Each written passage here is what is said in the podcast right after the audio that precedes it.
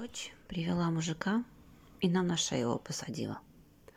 У нас с мужем одна радость, дочка. Мы ее очень долго ждали, уже потеряли всякую надежду, и, о чудо, она родилась. Дочка росла на славу, добрая, красивая, отзывчивая. Мы были очень счастливы. Дочь умница, закончила школу с медалью, сама поступила в университет на бюджет. Мальчиками не интересовалась. Говорила, закончу учебу и тогда, а подумай о браке. Мы с мужем только диву давались на то, какая она здравомыслящая дочь. Шли годы, дочь закончила учиться. Поступила в аспирантуру, вышла на работу, сразу попала на очень хорошую должность. На работе задерживается, поздно приходит домой. Мы с мужем всегда ждали. Я никогда не ложилась спать без нее. И вот однажды вечером она пришла не одна – с мужиком, не сильно младше нас. Он отцы годится.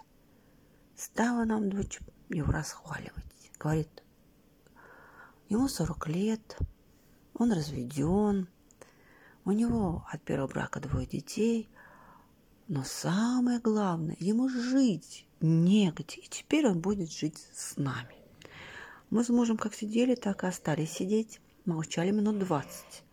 Я как-то сразу не поняла все проблемы. Знаете, не каждый день дочь такое выкидывает. Мы с мужем приглянулись, согласились. Делать тоже нечего, дочь привела.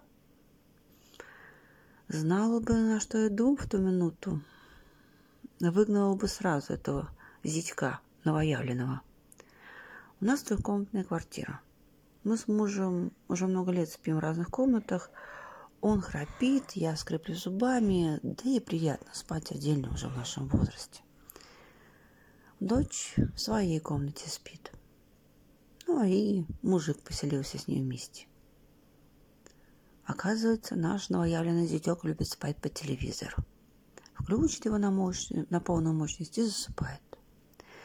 Мы просили с мужем пользоваться наушниками. Так нам дочь вечером скандал закатила, что мы своими советами портим им жизнь, шли бы мы куда подальше. Ну ладно. Новоявленный зятек еду домой не покупает. Приходит домой с дочкой, открывает холодильник и едят все, что найдут.